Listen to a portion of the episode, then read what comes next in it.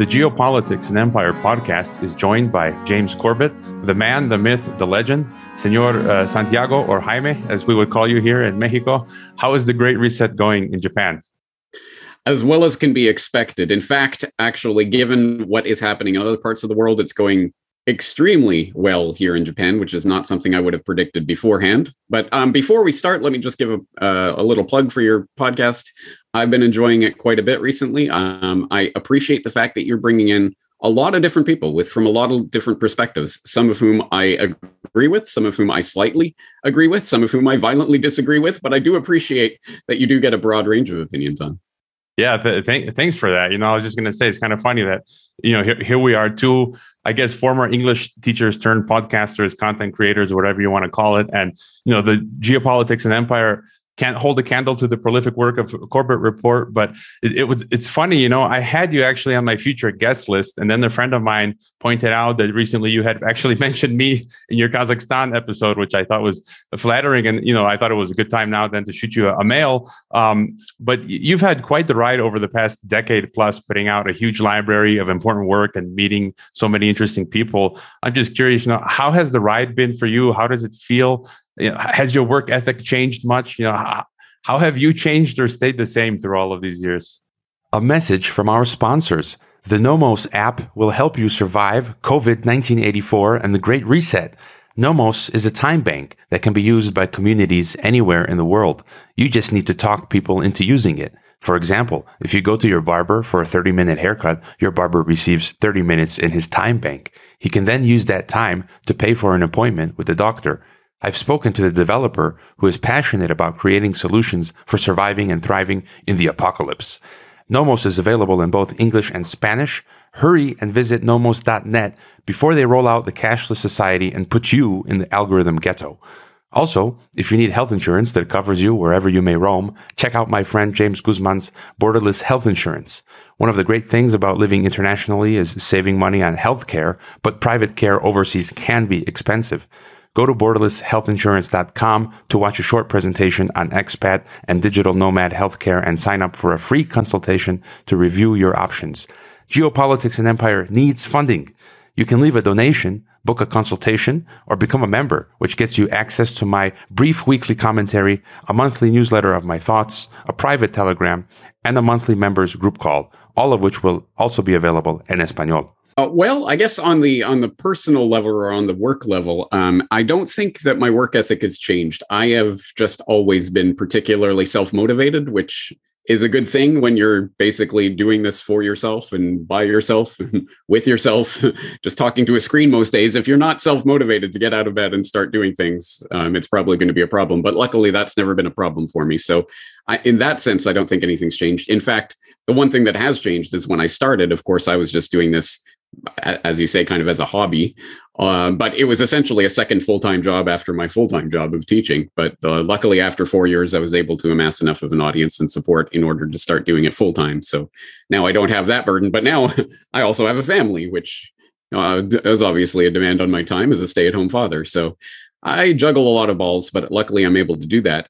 However, um, in terms of what I've eh, the way I've changed uh, in my operation or the way I think about things or the way I approach things, I, I think I've been consistent in some of my um, core principles and things, but I have been I have certainly changed on certain topics and certain ideas, and uh, obviously I'd like to think that as my research as I've done more research, I've come to a more nuanced understanding of various things. Um, probably the biggest change that has occurred in the, the, demonstrable in the time since I started to now would be my uh, conversion from statism to some flavor of anarchism. I think that's a, a pretty big change to, to make, um, politically speaking. Yeah, speaking of anarchism, I was just going to ask you. By the way, you know, I think have you been to Mexico to for Anarchapulco? And uh, I've been there twice. Yeah. How did you enjoy Mexico? Is it is it uh, some place? You know, a lot of people are are fleeing to Mexico. Is it a place you'd recommend? I recommend. Actually, I have a, a, questions for Corbett on this specifically. Um, where I think it's called "Where Should We Run To?" I think it was number seventy-four, but don't hold me to that. Anyway, you can find it on my site where I address that question because I get that question a lot from people, uh, at least a couple of week, every single week. Um, you know, I want to move. Where should I? What country should I move to? I cannot and will not answer that question for anyone because it's such a personal question, dependent on a thousand different personal context sort of things. So for some people, I'm sure Mexico is a great place to go. For others, I'm sure it is not, and I wouldn't presume to uh, to say either way. For me personally, I, what I mean, what is the secret stew that made it so that when I got to Japan and was planning to stay here for one year, I've stayed here for 18 years? What is it about Japan that drew me to it and I felt comfortable? I feel at this point, I feel more at home in Japan than I would in Canada. So why is that? I don't know. That's a million different personal things that go to that. Um, but people always ask me, well, why did you go to Japan? Like as if it was some sort of big political decision that I made or some sort of c- calculation or strategic thing. No, I was young, dumb, single, carefree, was just looking for a way to kill a year and make some money. So oh, I'll go teach English in Asia. And it turns out I really liked it in Japan. That's the long and short of it. As it turns out, that was actually, I think, very beneficial for me in a number of ways. One of which is that because I was uh, not fluent Japanese speaker in Japan at in early 2000s, my my lifeline, the sort of the thing that I was getting information and news and things from was online. And so I was a very early adopter of podcasts and what have you, because it was just a very easy way for me to stay in touch with what was going on back home in Canada. And as a result of that, I think I was early on the the wave of uh, things like podcasting and other things, which helped me out in the long run. And also, I think it is easier to do this work that I do from a remove. I talk a lot about Canada and the US and other places, but it's good to have that actual distance so I can sort of uh, see things from afar and uh, get a different perspective on them. Yeah, my story uh, is the same. I, th- I thought I'd go to Mexico just for a year or two. I became a Mexican. I've been here for 10 years. And even Mexicans ask me, why'd you come here? And I'm like, I'm still trying to figure out the question, the answer to that question. So that's just life, you know, life happens. And uh, as you say, I agree. When people ask me like, where, should I go to Russia or Mexico or Latin America? And I'm like, I often tell them it might be better just to stay put uh, where you are. So, you know, I wanted to get your thoughts on what's mo- most pressing you uh, at the moment. I mean, there's a lot of questions I could ask you, and, and often I ask my guests, you know, what's on your mind right now? I cover a lot of top topics, but I've kind of gotten tired of the geopolitical war talk, you know, with this US mm. Russia cycle at the moment. And yeah. I kind of view it as a bit of a diversion from COVID 1984. Uh, you know, um, the Great Reset and all that it entails is my number one worry at the moment. That includes, you know, the cyber pandemic and, and all of this stuff that you and mm. I and listeners know about. I'm kind of disregarding all of this talk of the restrictions being canceled. Many of the articles that I'm reading, you know, in fact, they say, oh, you know, we're getting rid of the restrictions but you know they still outline that the covid passports uh, are here to stay. And here in mexico you know they're already operating. They're already talking about expanding them. Uh, so now they're attempting to install this global social credit system which when in place will basically turn off my ability to do anything. And, you know I'm, I, I don't think i'm exaggerating that it will literally starve me and my family uh, to death. Um, that's kind of my worry. That's that's that's uh, on my radar. What's what are some of the things on your radar at the moment well, I think my thoughts are very much in line with that. COVID 1984 has as much to do with a virus as Watergate had to do with a hotel, which is to say nothing. It's not about that. And so, whatever happens in terms of this pandemic that we're living through right now, uh, it doesn't matter. The infrastructure for the biosecurity state is being laid, has already to some extent been laid, and will not be pried out without well some major revolutionary times uh, to come. So that's that's definitely forefront in my mind at least for this particular moment and what we're living through right now. And i have always and will always cite um, one of the uh, the the writers and thinkers that helped me to not understand this but to articulate it was uh, giorgio agamben um, who was the one from whom I got that, that term biosecurity. And he formulated it very simply very precisely in a very articulate way early on. And I think he definitely saw where this was going from a very early stage. So for people who don't know about Giorgio Agamben, he he wrote a uh, he's an Italian philosopher. He's written about um, states of emergency and how they are used to override constitutions and other things, um, which basically I think shows that the political, the governance paradigm that we live under is not really what we think it is and can change at a moment's notice, as we have seen. And he's uh, really articulated what this is and where it's going, and the fact that this is a new governance paradigm for the planet. Um, for example, when he's uh, he uh, did an interview in May of 2020, so very early on, called uh, Polemos Epi- Epidemios, where he said an epidemic, as is suggested by its etymological roots in the Greek term demos, which designates the people as a political body, is first and foremost a political concept.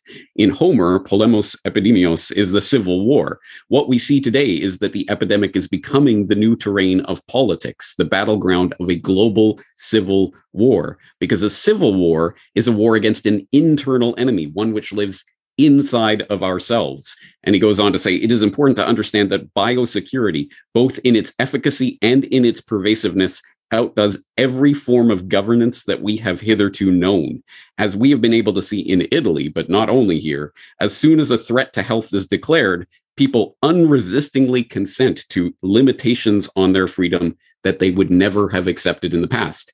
Well, that's a pretty good articulation of what's happened over the past couple of years. And as I say, this this has nothing to do with the particularities of this particular moment. And people who have followed my work for any length of time hopefully know by now I was talking about medical martial law over a decade ago because precisely because the legislative institutional uh, groundwork for this has been laid over the past couple of decades at the very least. So this particular thing is being used as the moment okay let's pull the trigger on this. But the, the gun was already loaded and ready to go and it didn't take a crystal ball to see where this was going. This is the the new governance paradigm for the planet for at least until the next one comes along. We went from the homeland security state of the early 2000s into the biosecurity state without missing a beat and there are a number of parallels there. And I did a, a piece in uh, in 2020 on September 11th. I released uh, COVID 9/11, where I specifically drew those parallels between homeland security and biosecurity. And you can look at some very specific examples. I believe it was the Clear Health Pass was something that was started in or 2002 2003 something like that as part of the screening process at airports before the the homeland security state and screening for terrorism and what have you and that company has effortlessly switched over to well now they're going to be providing the health check screening passports that now won't just be at the airports. Now it's moving out into your everyday life. And exactly as you say, it's creating the infrastructure for a state where they can turn your ability to participate in society on or off with a flick of a switch. So I guess what I see coming is in the very near term, yes, all of this vaccine health passport is just the fig leaf for the implementation of the digital ID system, which will then be used and forwarded through social credit scores and the central bank digital currency, which is uh, what I see as the midterm in the next five years. We are going to start seeing the implementations of CBDCs in various countries, which will be directly controlled by central banks. They will be able to al- algorithmically control money itself so that if you uh, if they want to impose limits for example we want we need to quarantine this city. So your cbdc wallet will no longer work if you leave the city and we have your gps because it's on your smartphone. So we know where you are. We know who you're transacting with. We know what you're buying at every moment that you're buying it. We can allow or disallow that transaction. That is the nightmare in the midterm.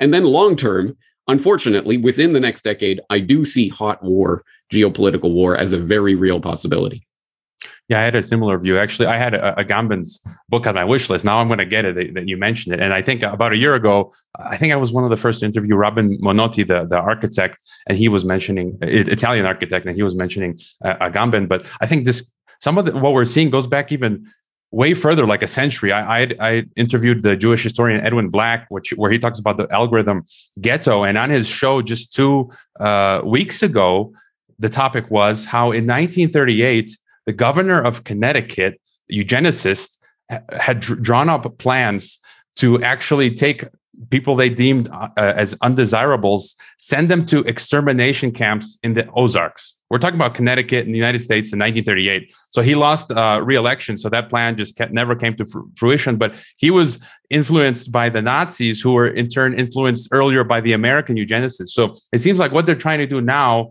they've been trying to do this for a century uh, and it's just it's it's insane. And um, as you say, uh, a lot of people say I, I'm I'm too pessimistic or cynical, but I don't see this going away. Like we're in it. They're laying the infrastructure. Uh, there's a lot of hopium going around, but I'm just kind of like batting down the hatches and kind of preparing for the worst. I, it's just, I mean, what are your thoughts going forward? Uh, yes, I I agree. We should not be taking this lightly. And I just, as we're recording this, I wrote an editorial just the past weekend called uh, "Do Not Go Back to Sleep. This is not the end," because I see the same sort of rhetoric going around. People celebrating, yay, they're rolling back the restrictions. Yes, okay, let's be happy about the the steps that are being taken in the right direction but we may be winning certain battles. We are not winning this war not by not by a long shot not yet so there's a lot more work to be done on that note that you mentioned about the sort of the historical context for this and stepping back and looking at the bigger bigger picture of where this is coming from and the ideology behind it i think that's extremely important to be able to understand that this is not just the happenstance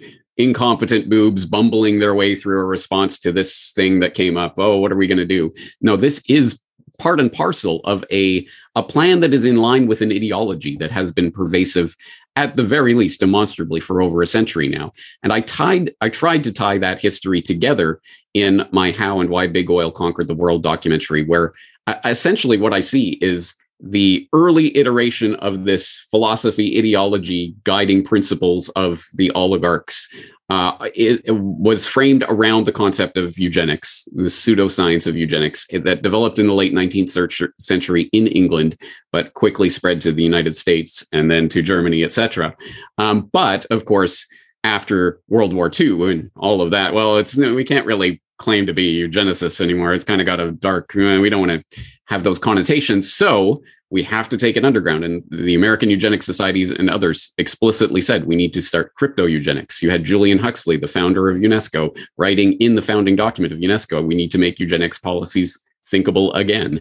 All of this. Well, how do we do that? Well, you have people like Julian Huxley and others who come together in organizations like the World Wildlife Federation. What a wonderful thing. Yay. You know, all these all these very rich, very powerful people coming together in conservator conservatorship kind of organizations, World Wildlife Federation, these sorts of things that are just about protecting nature.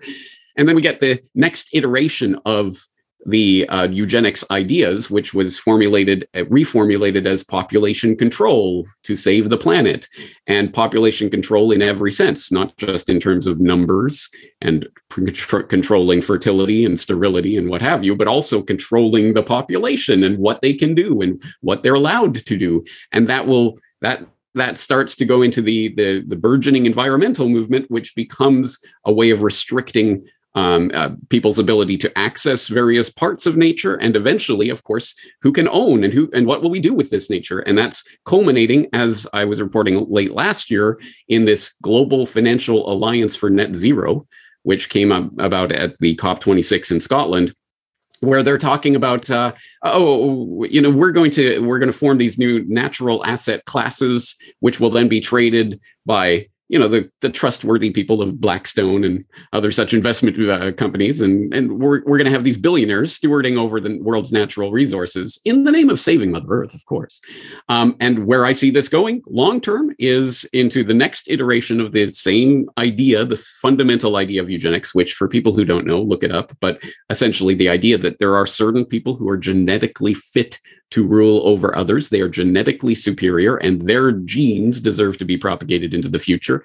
The genes of the, the poor and the criminals and uh, the mentally defective, they need to be removed from the gene pool.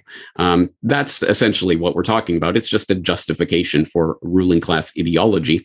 But the long term, then the next stage of that is going to be transhumanism. And that sounds absolutely crazy to the average person, as it should. But don't talk to me or to the average person talk to klaus schwab and you know the world economic forum the fourth industrial revolution talking about the merging of our uh, digital biological and physical identities the the uh, the brain chips and the, all these crazy ideas that Again, it's not James Corbett talking about, it's Klaus Schwab and his cronies talking about these ideas that are coming that will be tied into the central bank digital currencies and the digital IDs and the social credit scores and the vaccine passports, which for some reason they're calling green passes in country after country. Hmm, I wonder if there's some carbon credits that are coming in the future. You'll have a carbon allowance that you'll be allowed to spend each month which ties into technocracy, which is an entire other idea, which uh, ties very nicely into the eugenics story that I'm painting here, where literally it was a plan to structure the economy not around dollars and cents or pesos or yen, but around joules of energy. And you will be allowed a you will be allotted a credit of energy each month by the technate, the technocratic rulers of the technate who rule over you, and they will allow you to spend a certain amount of energy each month. So products and services that you buy will be priced in units of energy. And this will all be balanced by the scientists and engineers who know best for you. Um, again, all of this fits together. And to anyone who doesn't understand or doesn't know any part of what I just talked about, that just sounds like I just verbally diarrheaed all over the place for the last couple of minutes. But when you start to know all of the pieces of that puzzle and how they fit together, it is absolutely breathtaking. And uh, that is the reason why people like yourself know that whatever little rollbacks we're getting on this or that mandate here and there is not the end of this battle.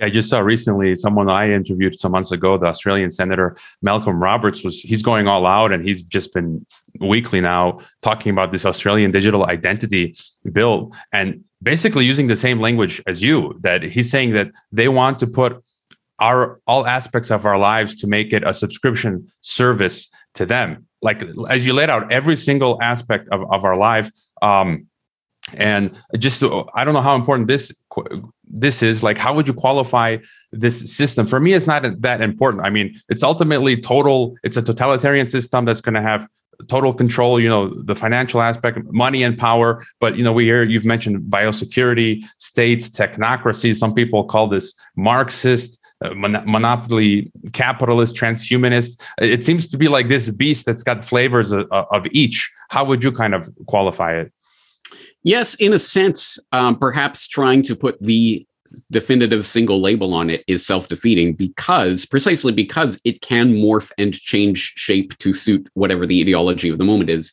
I always point out that hundreds or thousands of years ago people believed that their rulers were either literally gods or appointed by God to rule over them that doesn't fly in the modern enlightened scientific era so they needed to come up with a new story. Okay it's uh it's genes. Actually when eugenics started they didn't even know about genetics per se. Mendel was still doing his peapod experiments and stuff so they didn't really have any actual scientific basis for it. They just called it germplasm and said well you know our germplasm our goo is better than your goo. And uh, you know this is the scientific way of doing this. So they will morph and change the narrative to suit whatever time frame they happen to be in. And I think the the one for the coming decades is going to be technocracy. It's going to be don't worry guys, the scientists trust the science. They know what's best. These people in the white lab coats know everything. Where do the people in the white lab coats get their funding and resources? And uh, no, no, never ever think about that question. No, it's just they're floating on clouds and they will tell you what to do. And I think that's going to be the fig leaf of justification for this in the coming years. So I think for example, Patrick Wood has has it nailed. I think this is technocracy is the governance paradigm they're going to go with for the coming decades, and that's going to dictate the way that this unfolds. And uh, it's it's a nightmare unless we are aware of this and consciously working towards. Um, and I wouldn't even say fighting against the implementation of this system so much as building up the actual alternative to this system, because their entire system is going to be predicated on being able to control and monitor and and and and disallow any interaction or any transaction with any person at in real time through their technological control. We have to build up the alternative infrastructure for an alternative economy now. We should have been doing it 20 50 100 years ago but hey might as well start today. And uh, if we don't have that in place by the time this CBDC and all of these things are in place, it, it will be game over for free humanity. Yeah, I talked to Patrick about a, a month ago, and uh, on on this podcast, we often talk about parallel structures, parallel uh, parallel uh, economies. Um, to talk about a bit about Mr. Global, then you know, there's a lot of smart people that I interview, and as you said earlier, when you listen to my podcast, people have to get it through their head that I don't necessarily agree with my guests, but I, am you got to hear different points of views. And uh, a commenter, uh, listener, was telling me like um, everyone's got a little piece of the puzzle that maybe you didn't think about uh, before. And so I've got guests like recently I had on Ron Unz, who thinks that COVID was a, a U.S. bioweapon launched against uh, China right before that, I spoke to Jeff Nyquist, who thinks it's a Chinese Russian bioweapon launched against um, the U.S. Uh, and the West. And then I, before that, I had the Dutch academic Kees van der Pijl, who wrote the fantastic book States of Emergency. And I think I agree with him where I think we're seeing, and I've other people that I've talked to, like Michael Rectenwald as well, that point out the same that we're seeing factions of ruling elites or ruling elites in all nations they have some sort of a global network where they're working together because how else can you explain all nations from Mexico to Kazakhstan where I used to live to everywhere applying the same measures. And so I mean what are your thoughts on uh, you know what do you think is is going on? Is is there this one global power stru- power structure that's infiltrated all, all nations?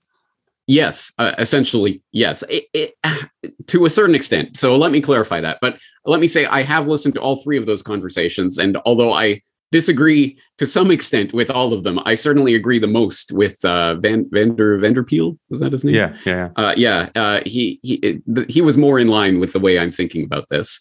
Um, although I tend to disagree with his economic framing and what have you. But but uh, th- yes, clearly this is more than a nation state 2D chess game that's being played right now. And so for people who are interested in this, I have talked at length a number of times about the concept of 3D chess geopolitically.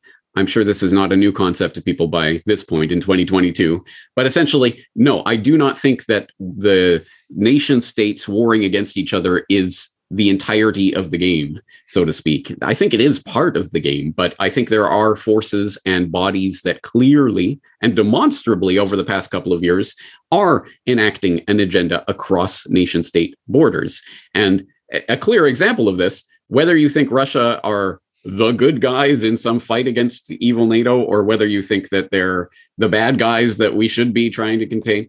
In in any sense, just look at their COVID policies and the vaccine passports and the vaccines rolling out and all of this. It's wow, it's almost identical to what's happening in the West. Wow, I thought they these were arch rivals. What's going on here? And then you start to look at the actual specific people, like uh, uh, the CEO of Sberbank, uh, Gref, I forget his name. Yeah, um, people like this that are clearly connected into the World Economic Forum explicitly, and organizations like this. And I always try to stress, I don't think the World Economic Forum is running the the world, but I think it's a good example that you can put your finger on. Oh, here's an organization with all these spokes that tend to go out into all of these different places that connect all of these players and all of these different supposedly warring countries. What's going on here?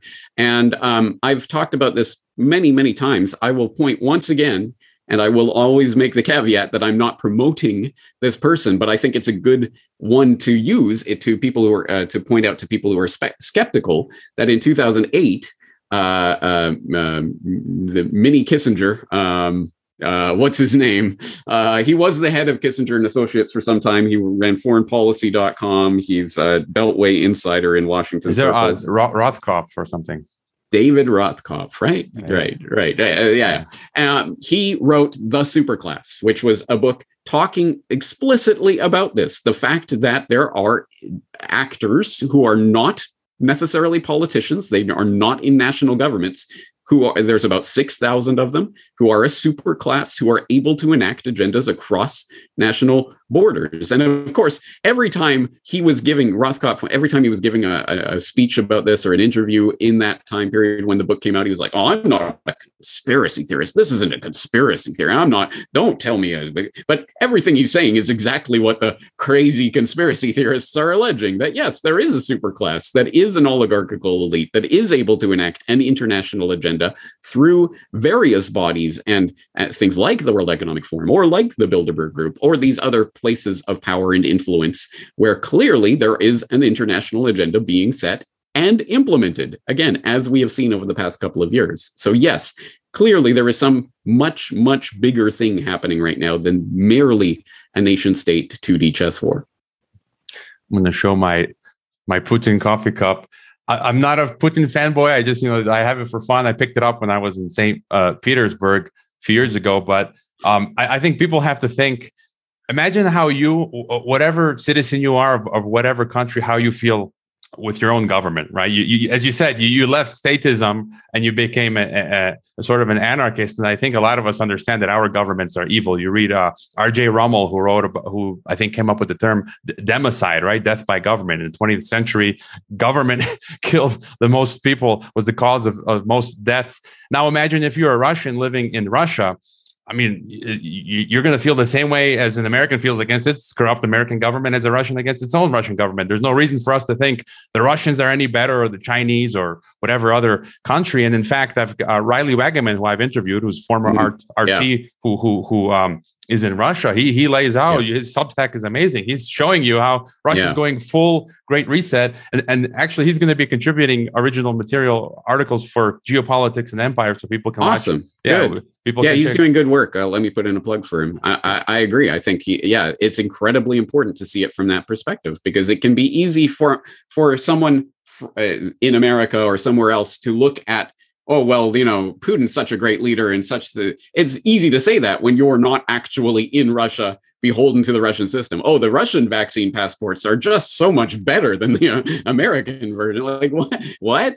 What's going on? No clearly yeah it's important to keep that perspective in mind that we should not be idealizing or then uh, the other flip side of that, of course, is that it's not like I'm saying, oh, you know, we should go in and invade Russia to free them from Putin. That's again, that's the wrong the wrong way of thinking about it. So I'm trying to bring up, you know, these are some of the the big questions for for me as as we've been discussing and uh, war also, which which you mentioned that you think uh, coming, you know, uh, where are we now? 2022. That you know, towards 2030, you see war I see the same, and a number of my guests have said the same. I've talked to the Australian Special Forces uh, Australia One politician Riccardo Bosi, who thinks, you know, I'm I'm I'm a historian. I studied history. It's like the default in history is war. Peace is the anomaly. So it's like we're going to have war again. The question is kind of like, what's it going to kind of look like between who, where, uh, the consequences, and, uh, many other guests have also uh, said the same that they see war from between 2025 closer to 2030 um, but it's just that kind of interesting dynamic as you laid out. We've got these these like snakes that have infiltrated as you laid out our national government so they're working for this global kind of power but yet at the same time we've got this overt kind of rivalry you know we're seeing now between us russia china and other states and that will eventually go to war. So how do you explain the logic uh, behind that. I guess what one past guest also discussed that war allows them to transform the entirety of society as well, so they can use that very much to their advantage. So, what are your thoughts about war in the future?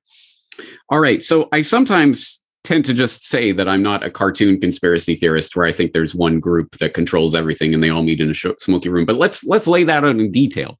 It's not like there is a thing called the elite and you get your membership card to the elite. And along with that you you get the plan. And here is the plan. And here's what's going to happen. And here's what you have to do with this.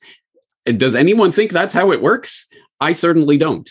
So there are different players involved in this game who are at different layers of eliteness and in, in, sort of the, whether they're on the inner side of the inner circle or the outer side of the inner circle or the outer side of the outer circle and different levels of understanding who are have their own motivations individual psychology let alone sort of you know where they're what they believe that they're doing and what part they're playing. So i don't think there is a singular plan that everyone is working towards.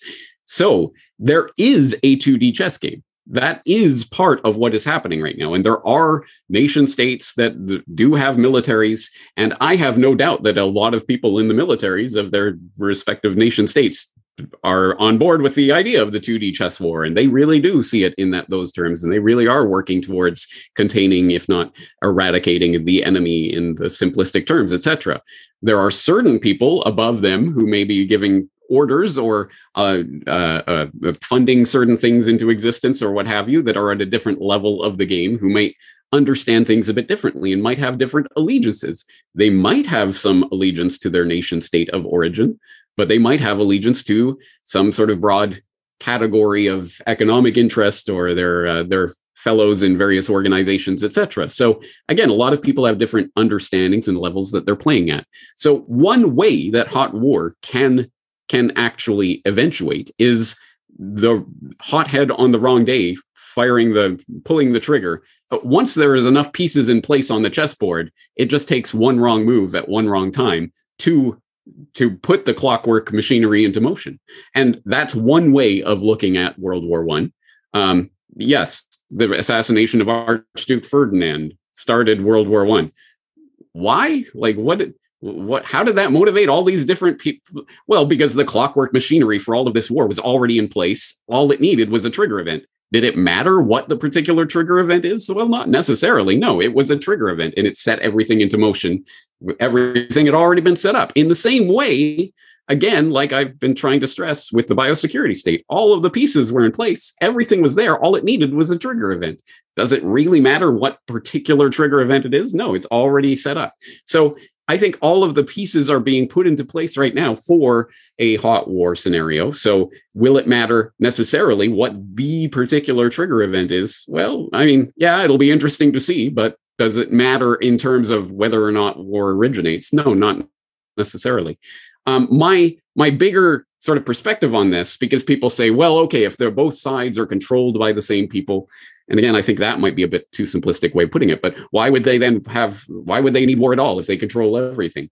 Well, again, I don't think they control everything. And besides, the point of war is, has always been to get um, land resources. I mean, these are the geopolitical imperatives throughout history, right? But at this stage, the war is not against Russians or Chinese or Iranians or what have you. It is against the people, the free people of the world. That is what we're talking about. In this ideology that we're talking about, the ideological battle of eugenics or transhumanism or whatever whatever way it's being framed in our current um, time frame the, the real war is against the people. It's governing structures that that want to consolidate power over more and more people. How can they best do that? War might be a way to do that to consolidate control because one of the automatic effects of any wartime is everyone rallies around the flag and supports okay we'll do what you say. Obedience becomes immediate and almost universal, which is certainly helpful, especially during times of incredible geopolitical, economic, societal chaos, uncertainty. A lot of things can happen. Clearly, there are some real revolutionary forces that are happening right now, and it's starting to manifest as for example, the Freedom Convoy in Canada, whatever you make of that, that is an expression of people calling out, no, th- this uh, has to change. Something is really wrong here. And what's a good way to get people in line? Uh oh, look at what Russia is doing. Okay, now everybody, we have to go. So that's one way of framing this. But uh, that's why I, I actually did a, a piece on how will World War III be fought uh, a year or two ago, in which I answered that question. I was talking about some of the technology for warfare that has really changed what warfare will look like in the future. In the same way, World War One looked nothing like war of the 19th century. World War Two looked nothing like World War One. World War III will not look anything like World War II. Um, but the actual answer is that World War III is already happening. It is a war of the governments of the world against their own populations. And in that war, uh, that's the that's the real the game for all the marbles. So uh, one way of envisioning 2D chess taking place in this 3D chess universe, 3, 2D chess war, is uh, 1984. You have Oceania, you have uh, uh, Eurasia, you have East Asia, and they're always at war, or at least we're told we're at war with uh, Eurasia. No, East Asia. Oh, I got to check the newspaper. Oh, it says Eurasia. Okay, I guess we're at war with them today. And there's there's bombs dropping down and we're being told it's well i guess it's east east Eurasia, uh, eurasia. We're at war with eurasia now. Okay it must be them i guess. I don't know. Anyway we're at war so we have to just do what the government tells us. That's one way of thinking about this. Obviously i don't mean it in that literal sense. Uh, there will be real bombs dropping in the event of real hot war and they will really kill people. But uh, the the idea that this is uh, being waged simply at that 2d level and that it's about a nation state versus a nation state rather than control of the general population. I think we have to get out of that mindset of, of thinking of it at that nation state level. And speaking of, of mindset, I kind of wanted to bring this up. Someone in my Telegram, you know, Geopolitics and Empire Telegram channel chat was saying, "Oh, the trucker Canada trucker convoy is a psyop by the elites to really take down the the supply chain." And I just kind of wanted to address this issue where you know there's a, a lot of people on I'm sure your listeners, my listeners, and, and other folks, they have very partisan views. And, you know, I've got my own views, but I'm not banging it over the head of anyone. And as you said, you listen to my last three episodes and, and obviously you don't di- disagree with these people, but you kind of just sit there and just, you know, you know, listen. And I don't think there's a lot of folks that are going about things in a way that I think is not very healthy. You know, they'll comment, "Oh no, you know, there, there's no virus. Stop talking about germ theory." Or others are going to say, "No, it's gain of function." Or, or you know, Kazakhstan, for example, that say, "No, it's a color revolution." And uh, you you saw my take where I gave a very nuanced view. And today it was reported in Kazakhstan that there were Kazakh citizens trying to tell Kazakh authorities that you know they're seeing terrorists and armed groups like months before what was happening. That lends credence to the idea that you know maybe it was a false flag or or an internal coup. And so, what would you say? I, think you know it's like bro, chill. You know, we, we have to be, be, a bit more respectful and nuanced. And there's a lot of people that are just angry, um, yeah. hateful, yeah. and you know, yeah. What are your thoughts on this needing to have? I, I know comments? what you're saying. There's a couple of different things I'd like to say about that. One is never, ever, ever take at face value interactions that you have online with avatars that you don't see and don't know, because we know 100%, we know that there are armies of social media bots that are being run by militaries and intelligence agencies around the world, documented on the record. I did a podcast on that a couple of years ago, uh, the weaponization of social media. People can check into for the documented. We know country after country, Canada, America, Israel, all of them have botnets that they employ. So don't ever take interactions online as authentic expressions of real human beings. We don't know that necessarily. But secondarily, there are people, I think, who are genuinely acting and, and interacting the way that you say. And here's the way I would I would frame this. So think about um, all right, so I I play a bit of guitar and um, imagine you're you're learning guitar and you you know three or four chords and someone teaches you a new chord. Oh, here's a B7. Woo, B7. Awesome. So what do you do as the sort of you know you're trying to figure out what how to play and what to do. And so now you've got this new chord. So now you tried to put b7 in every song and everything you play. Hey i'm going to use this b7 chord. Wow look at this chord. Right? I mean it's i understand and it's a natural part of growing. So unfortunately as we know not everyone is intellectually um firing on all cylinders and not uh, and not everyone's a deep researcher or deep thinker or what have you. And a lot of people who were just sort of the mainstream masses who would just consume cnn 20 years ago now realize at the very least okay cnn's wrong. And so they start to learn about false flag operations and psyops and these kinds of things. And so it's like teaching someone the b7 chord. Okay b7 so now they're going to play that that chord every single time. It's a psyop it's a psyop it's a false flag it's a because it's the one thing that they know how to do and you know, I let me so let's particularize this to the Freedom Convoy thing.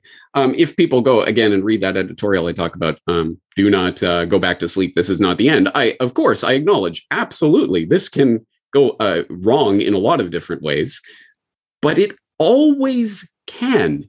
You can't think of any freedom movement or protest or anything that could not be co-opted, could not be corrupted, could not be used for an ulterior agenda. So let's think truckers. And now suddenly truckers have become synonymous with this freedom movement. And it's all the truckers. And now we're starting to see people in America and Australia and other places talking about truckers. And we'll have a trucker freedom convoy. It's all about trucker, trucker, trucker, trucker, which is a, a weird way of particularizing this. No, it's actually about the broader question of mandates and freedom and what have you. Why is it being particularized to truckers? Well, one way that could play out, what do we know is already has already been tested and is already being implemented in various ways. Uh, autonomous, self-driving trucks, specifically. In fact, the first um, the first cross-country American autonomous vehicle that I ever heard about actually being tested and used was a truck for specifically for trucking. I mean that that's so long term, if we're going to demonize a certain class of people in order to uh, facilitate the removal of their industry, essentially, wouldn't that be a convenient tool? Sure, that could that's one way that could play out, at least in the long term. Or at the very least, I mean, if we all associate it with with the truckers and what the truckers are doing, then uh, it can become uh, only about that particular that that class or that person or that that thing, and that could be spun in various ways by the people who are controlling the narrative, the mass media, right? So yes, could it be a psyop, a false flag? Uh, we're going to implant some protesters with Nazi flags and Confederate flags. And, you know, as people in Canada, of course, they're always marching with Confederate flags, right? That's so, so, so natural. Of course, they'll plant provocateurs and all sorts of things, as we know they have done. 2007 SPP protests in Montebello, Quebec. They they they were caught. The Quebec provincial police, they facilitated Quebec put in agent provocateurs to go in there threatening the police line with rocks in their hands in order to promote a police response they got called out but it happens absolutely and it can happen and presumably will happen in any movement of any size and importance. So what's the point of this? There are clearly genuinely hundreds of thousands, if not millions of people in Canada energized and talking about the freedom mandates. Not every one of them is an agent provocateur. I'm sure there are many people, eh, Canadians in the crowd listening to this, who know genuine people or they themselves genuinely support what, what is happening here and the idea and freedom, mandate freedom. Yay, I'm behind this idea. So it's up to us to put that message out there and to expose the false flags and psyops and the way that they will try to spin it into some other narrative. It is not up to us to sit there and wait for the CBC and the CTV and other mainstream outlets to please report this in the way we want you to report it. That's not their job. In the end of the day, you're you're not their boss. So we have to be that. And for this brief sliver of time, think of the vast the vast expanse of human history for the last 20 or so years, it has been genuinely feasible for some no name in Japan sitting in his living room to reach tens of thousands, hundreds of thousands, occasionally millions of people with a message so that we can put our own spin on things and say, no, no, it isn't that. It's this. We can actually direct this narrative. It is, in some ways, the most exciting time in all of human history. And we are not spectators to what's happening. And we're not on the sidelines analyzing and just, oh, B7, B7, B7, false flag, PSYOP, PSYOP, false flag. No, we are actually people who can make a difference to this world changing historical narrative that is playing out right now. And we can tell that story for ourselves. We don't have to wait for them to do it. It's an exciting time to be alive. It's an incredibly dangerous time. There's all sorts of things that can happen. But at any rate, we have a part to play in this.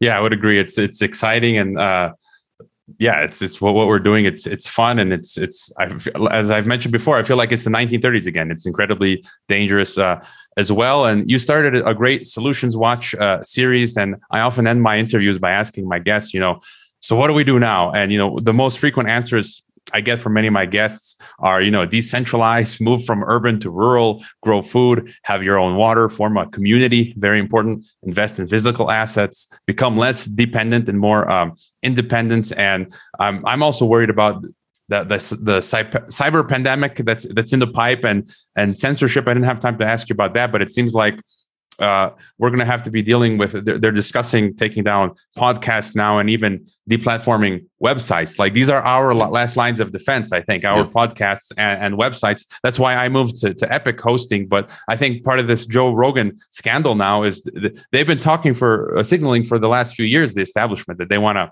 they, they can't control podcasts. So in general you know what are some of your uh, you know what do we do going forward yeah, thank you for picking up on that actually, because that's actually I, I, talked about the midterm agenda of CBDCs and the long term agenda of some sort of hot war. I think the short term is actually cyber cyber related, cyber pandemic or cyber false flag or something along those lines to lead us towards greater control of the internet. Um, so yes, the question, as always, okay, great, lots of problems. We know about the problems, James. What do you do about them? So that is why I did start the Solutions Watch series, where every week, week in and week out, I'm looking at specific things that people can do or apply in their lives to make their lives better. I do not believe there's a silver bullet.